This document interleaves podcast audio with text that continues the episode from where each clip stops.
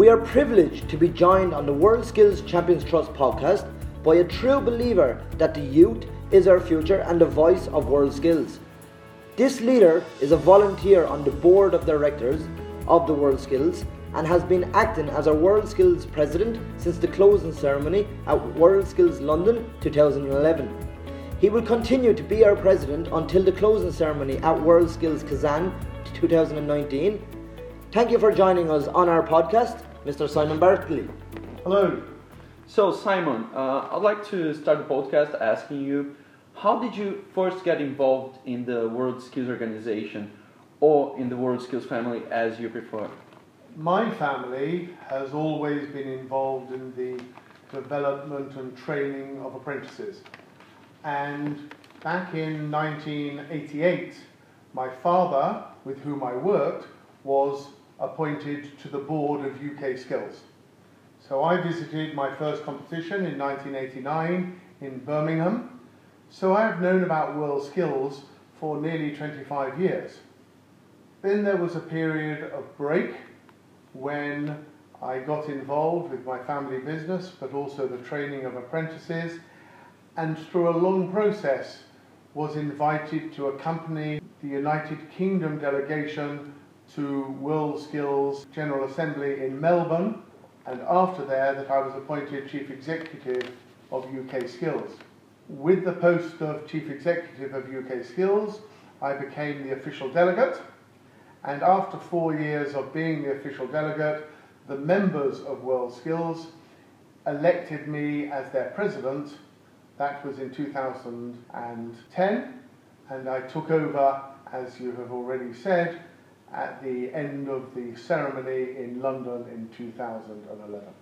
Uh, I like the way you said that. You got involved in 1989 and then you took a break. A lot of people that I've spoken to since I've been involved in World Skills tend to get in, get out. Everyone gets dragged back in because they always say it's kind of addictive in a way. It's like a bug. Once you get it, you just want yes. more. It is addictive, but don't forget I was working with my father in a small business. Because he was involved, having both of us involved made it more difficult to have a successful mm. business. So the agreement that I had with him is he would continue being involved, and indeed, I think the last competition that he attended on the board of UK Skills was 2001. And it was only when he retired from the business that I got involved mm-hmm. in the World Skills family again. Mm-hmm. So it isn't that I lost interest, mm-hmm. but it was that there was another Bartley who was in the front of the queue to actually be involved. Okay. Uh, Simon, you said you were involved in the training of apprentices. For which profession or area was it? My family business that was started by my great grandfather in 1921 was a business of electrical contracting. We have been training in uh, my family business from 1921 to 2000 uh, electricians.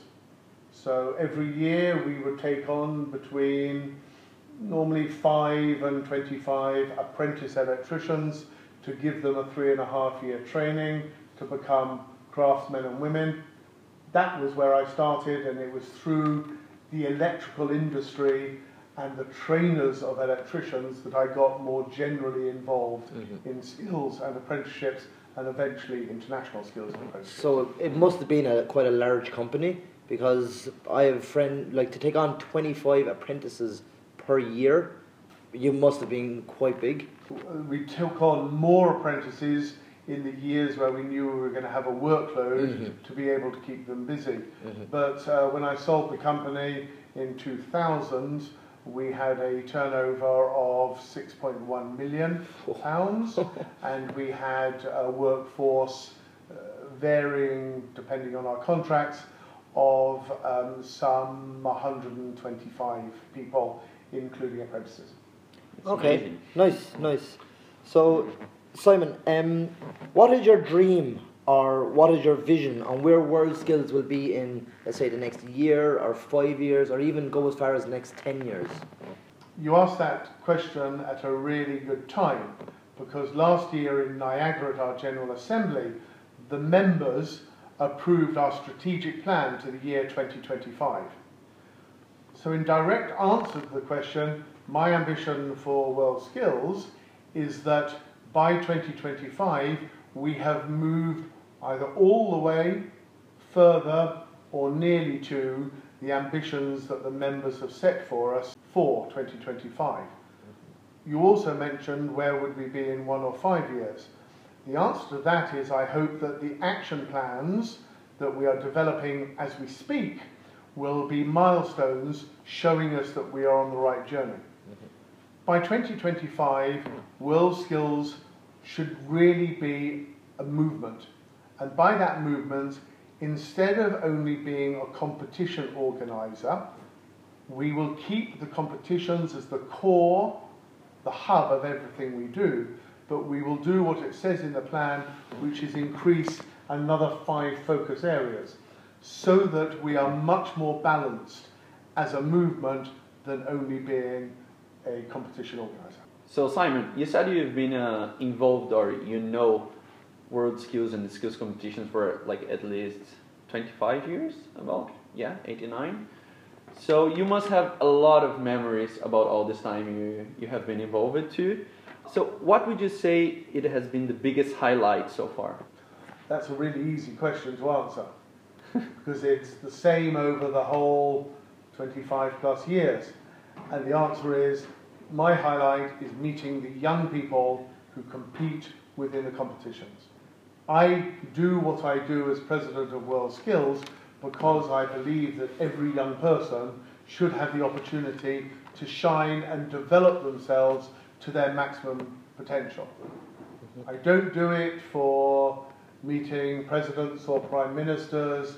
I don't do it to get myself a better job. I do it because I passionately believe in my heart that the future of the world is based in the hands, the heads, and the hearts of the young people of today.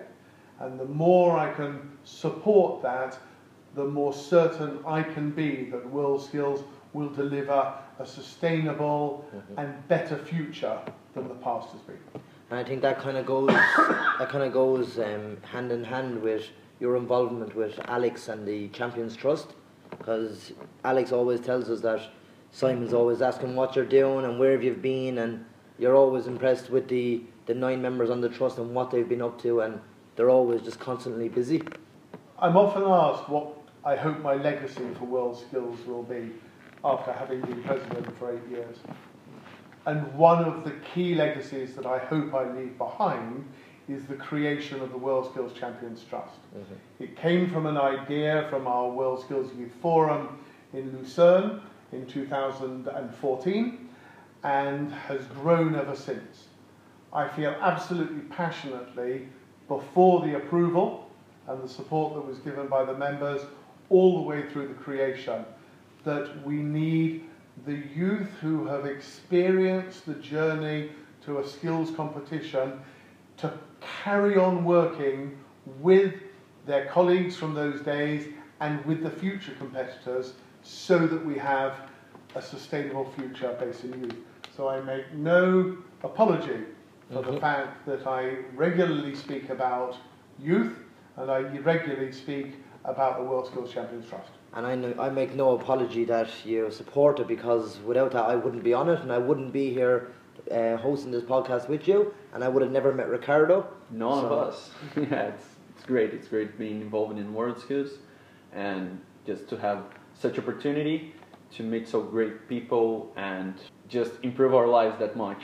Well, and can I just while we're in a moment of congratulating everybody, can I say how great it has been to work with the nine World Skills Champions Trust who were appointed following Sao Paulo and are about halfway through their first period of, of being that committee. Um, I've been lucky to have been to many of the countries from which the individuals come.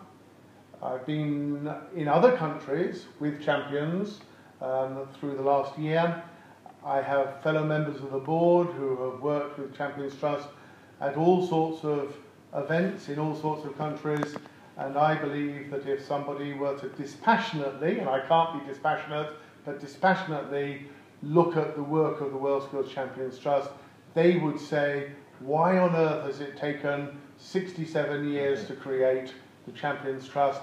It was an absolute certainty it would have worked after the first competition in 1950. Yes, and uh, I, I can say that unfortunately I couldn't be into I couldn't even be into Niagara Falls due to my healthy, but I got some feedback from other champions that went to the youth forum in Niagara. I can tell for sure that they are really they really want to get involved more with World Skills, and World Skills Champions Trust is definitely is definitely doing a great bridge for getting these champions to World Skills family. Mm-hmm. So Simon, if you could go back ten years in your life, is there anything you wish to have changed or have done differently? Uh, in, in, my, in my life, I think we're going back to 2007, which is when I first joined the board of World Skills um, at the competition in Japan in 2007. I'd just been appointed chief executive of UK Skills. I suppose from the UK Skills point of view, I would have liked to have worked with more experts and competitors to encourage them to take the message of skills out of their competition lives and into their home lives, into their college lives, into their working lives, to persuade more of their parents, their teachers, and their employers to understand the critical nature of skills development amongst young people. In the family of world skills, I don't know. I think that in my so far six and a half years as president and the four years before that, I don't think I have any regrets. There were things that I could certainly have done better. I could probably have shortened some of my speeches. but then again, that advantage to the members and the audiences would have been offset that they wouldn't have had as long to sleep and therefore they would have been more tired. So no, we are where we are. I don't have regrets mm-hmm. about my life in world skills. I don't have. I won't. Ha- I will have regrets when I stop being president, but they're not regrets that uh, are negative. They will be regrets that I won't have those great opportunities that I'm having at the moment as president of meeting the young people, mm-hmm. the competitors, the school children that we saw yesterday at the One School, One Countries program launch. But I'm sure that I can find something to help me get over that. Maybe you should create the board of directors trust for bridging the gap after. well, it was created here, let's say that. you joke about that. We have the World Skills Champions Trust. I've got another two and a half years. I still believe that there are two other groups of individuals who we ought to be engaging. Firstly, I think some sort of world skills experts trust mm-hmm. would be something that I've been giving some thought about um, for past experts, because sometimes experts uh, give up because of working reasons or something else. Mm-hmm. Um, so some sort of, of world skills experts trust. And secondly, and we have it and it's beginning to really work here, we don't call it the World Skills Honorary Members Trust, but the use of past official delegates, uh, past technical delegates, past chief executives of national skills organisations who have the same sort of withdrawal symptoms that you as champions mm-hmm. have had mm-hmm. needs to be improved so that we can use those phenomenal skills that they have as insiders who are now outsiders mm-hmm. to be able to affect and influence the way we move forward. Sometimes it's very difficult as a member of the board of directors, as president, to use a British phrase, to see the wood for the trees. Sometimes we're so engaged in the executive work of the organisation, we don't stand far enough back to see what it looks like from outside. Mm-hmm. I think the honorary members will increasingly be important to make World Skills operate. Mm-hmm. Whether there should be a World Skills Past President's Trust, I have no idea. I think you'll all be sick and tired of me by the end of Kazan, so please give me a few years of peace and quiet. So, in, your- in your opinion, do you think there'll be much of a difference in the competition being hosted in Abu Dhabi later this year? This is the first time that the World Skills Competition will take place or will be hosted in the Middle East. As you, as you rightly say, this is the first time in the Middle East, in the Gulf, and in Islamic country. Um, but the competition, the core of the competition, the 51 disciplines that will be taking place here in Abu Dhabi in October, will actually be very similar to the competition that was observed in Sao Paulo, Leipzig, London. Of course, there will be some subtle differences. There will be some differences in relation to the material and the equipment used. But for those people who think, well, it's going to be hot and the sun's going to be shining all the time, yes, it will be. But the competition venue is air conditioned and it doesn't have any windows. So for the competitors competing, for the experts looking after them, for the delegates attending, I think rightly so, it will be primarily the same competition. A little bit bigger, a little bit better, I hope. But I think if somebody were to land in Abu Dhabi in October 2017 and compare it with Skills London in 2011, yes, they'd notice differences, but they'd have to look pretty hard. Hmm. Of course, I want it to be better than it's ever been. You know, I was very involved in London 2011. I've always said that whilst London was the best competition, it built on the success. It stood on the shoulders of success of what happened in Calgary, mm-hmm. what happened in Shizuoka, and frankly, I expect and hope that Abu Dhabi will be better than Sao Paulo, mm-hmm. which itself should have been better, was better than Leipzig and London and whatever. If we don't have that continual improvement, then we are doing something wrong. Yeah. I think some of the other differences are some of the cultural experiences that competitors, experts, visitors, uh, delegates will experience. The atmosphere is different, the entertainment is different, the food is different, but the world skills movement is nothing unless we're not about cultural diversity. Actually, one of the things we do is we bring young people to the competition not just to compete, but to actually broaden their minds, to broaden their experiences, to broaden their cultural understanding of what is going on in the world. If we want to live in a peaceful world in the future, we need people who come from New Zealand to understand the people who come from Namibia. Mm-hmm. And we need the people who come from Brazil to understand Ireland, from Russia to understand the United States, for the United States to understand India. If we can do that as part of the environment within which competitions exist, then we will have done a greater service to the world than even improving the skills base of the world. I hope there are some cultural differences. I hope everybody takes the opportunity to experience and relish those cultural differences and take those back to their families, their friends, their teachers, their employers, their governments, so that the world can be a better place in our futures. That's for sure. Good. That's one of the most important things for world skills, I'd say. Yeah. Understanding the other cultures and knowing there's not right way, but different ways to do and understand things. Mm. So, Simon, I know you have addressed many audience in your time in World Skills as president.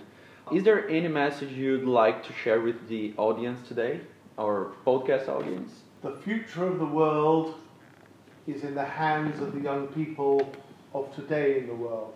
And I am absolutely certain that our futures are secure because of that. Uh, Simon, did you ever compete at a World Skills event? I didn't compete as a competitor in an, in a, an, in an official skills category, Mm-hmm. but some people may recall that I competed in Jamaica at the General Assembly. I competed in an election to be the president of World Skills, and I have to tell you that that competition was exactly the same level of intensity and adrenaline burn that I expect many of our champions experience as official competitors. The truthful answer to your question, without digression, is no, I've never been a competitor unofficially yeah. Unofficially, yeah. If, I- if I remember well, uh, in São Paulo you competed for caipirinha making. and you did win. I, I, I have to say it was a. I didn't expect the British to win the Brazilian in the caipirinha making. I have to, for those of you who are listening to this, let me just explain Ricardo's comment there. The World Skills Champions put together a competition of caipirinha making in Sao Paulo at World Skills Sao Paulo 2015, and they put me up against a much younger professional cocktail maker to make a caipirinha. And to my eternal shame, because it demonstrates what a misspent youth I must have had, I managed to make the best caipirinha fastest. I then drank it, which was probably a mistake. If you could go into a skill, if you were 20 or 19 now, and you could compete, what skill do you think you would compete in? I think that's the most difficult question that you've asked me. I'm often asked by journalists, what is my favourite skill? Mm-hmm. And I have an answer to that that I won't give you because I'm not a politician and I feel I ought to at least try and answer your question. But I don't know.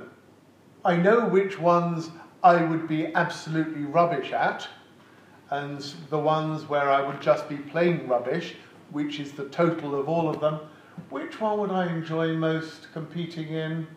I will be shot for not saying electrician. Yeah, of course. But going back to the idea of caipirinhas, that would be restaurant service. Although I think I would like a change to the restaurant service competition that allows the competitors to be doing more of the front of house meeting and greeting and big personality type approach rather than the traditional way of being a waiter or a cocktail maker. But I think either restaurant services or perhaps cooking. I don't think my language is bad enough to be a cook. Would you try plastering, or would that be in one of the I would be useless at plastering. or graphic design? Graphic design, um, uh, the Secretariat of World Skills will tell you that put me in front of a computer, it is a disaster. David Hoey, as chief executive, has a rule for his staff, which is only teach Simon one IT thing per visit. because if you teach him more, he will forget three. Perfect. if there was a skill for tie choosing, I believe you you would Oh, do yeah. really well. yeah, Well, exotic toys. It's interesting you say that. Um, there are two or three things that I try and collect when I'm traveling around the world. Uh, one of them is ties. I love my ties. There aren't many articles of clothing that I, as a president, can wear that allows me to express a personality or an acceptable personality. so, ties are something very close to my heart. I'm slightly against the norms that say you should always wear a boring tie so that people listen to your message, mm. not look at your tie, but perhaps, well, I do, I disagree with that. Secondly, I try and collect a cookery book from every country that I visit. I enjoy cooking, I enjoy my food, but I love going home with a cookery book and looking at cultural, national norms of food. Um, I cook some of them, not all of them, and but it gives me a memory of when I visited a country. So the most recent new country was Georgia, and I have a Georgian cookbook. The other thing, and this is perhaps a little stranger, is that I tend to pick up a fridge magnet from all of I- the I countries or cities and have a large piece of metal above my desk on the wall where I put the fridge magnets. And I don't try and buy one that just has the map of the country or one feature. I try and buy a crazy fridge magnet of the country so that when I'm sitting at my desk trying to work out what I'm going to say to interviewers, I actually look at it and it makes me smile, and somehow that makes it easier for me to work. Mm-hmm. Good. I go for shooting glasses. You go. Shot I have to tell you, yeah, I've got a Caipirinha shot glass, but I've also got a bottle of cachaça, so um, we'll, we'll leave it at that.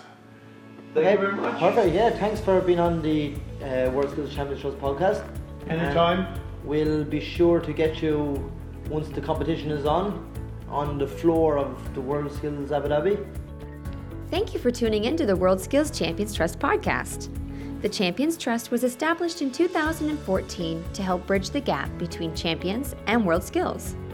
The Champions Trust consists of nine World Skills champions who competed at one of the past three World Skills competitions. The nine representatives come from different countries and skill areas, spanning the globe to represent all World Skills member countries. Tune in next time for more on what the Champions Trust has been up to and how you may be able to get involved.